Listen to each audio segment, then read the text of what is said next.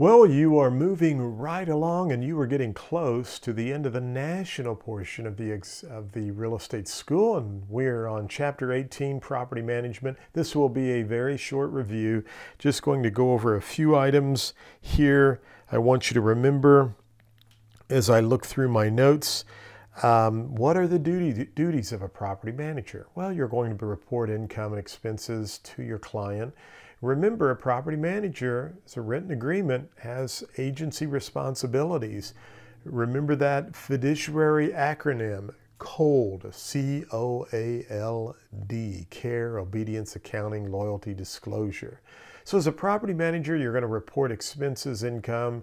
Uh, you need to uh, also, um, you know, have leases prepared, prepare a budget, interview tenants. You can't go out and make uh, you know, major, major repairs without getting the owner's permission. You got to follow all the federal fair housing laws. We're going to talk about that in the next chapter. Um, there's several ways you can get paid through a flat fee, through a percentage, but um, know what your duties are and know some of the things that are found in the property management agreement. You'll see that in your notes there, and hopefully you have your notes printed out or your notebooks so you're taking some some good uh, notes and highlighting things there as well. Uh, setting rental rates. Look at that on the second page of our property management notes. The landlord is the one who has final say so on setting the rental rates. So you're going to work very closely with, uh, with the owner of the property, the landlord. You are the property manager. You need to report to them. You need to use all of those fiduciary obligations. Now, in the book, we talk about what happens when rates go up or rates go down. Notice here we have two boxes. If rates go up, the location was excellent, the local economic environment is good, and there's a shortage of rentals. Supply and demand.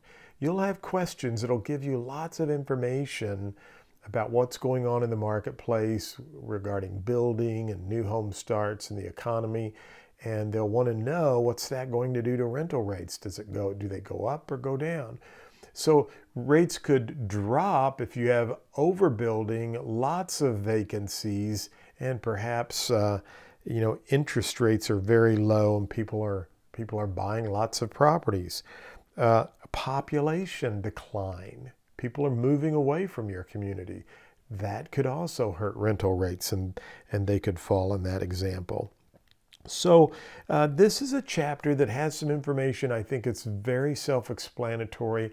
I don't foresee you having to, to spend a lot of time in this chapter reviewing over and over. You want to stay in the fair housing chapter, you want to stay in the financing, agency, listings. There's a lot of chapters that really need you to go over and over and over again.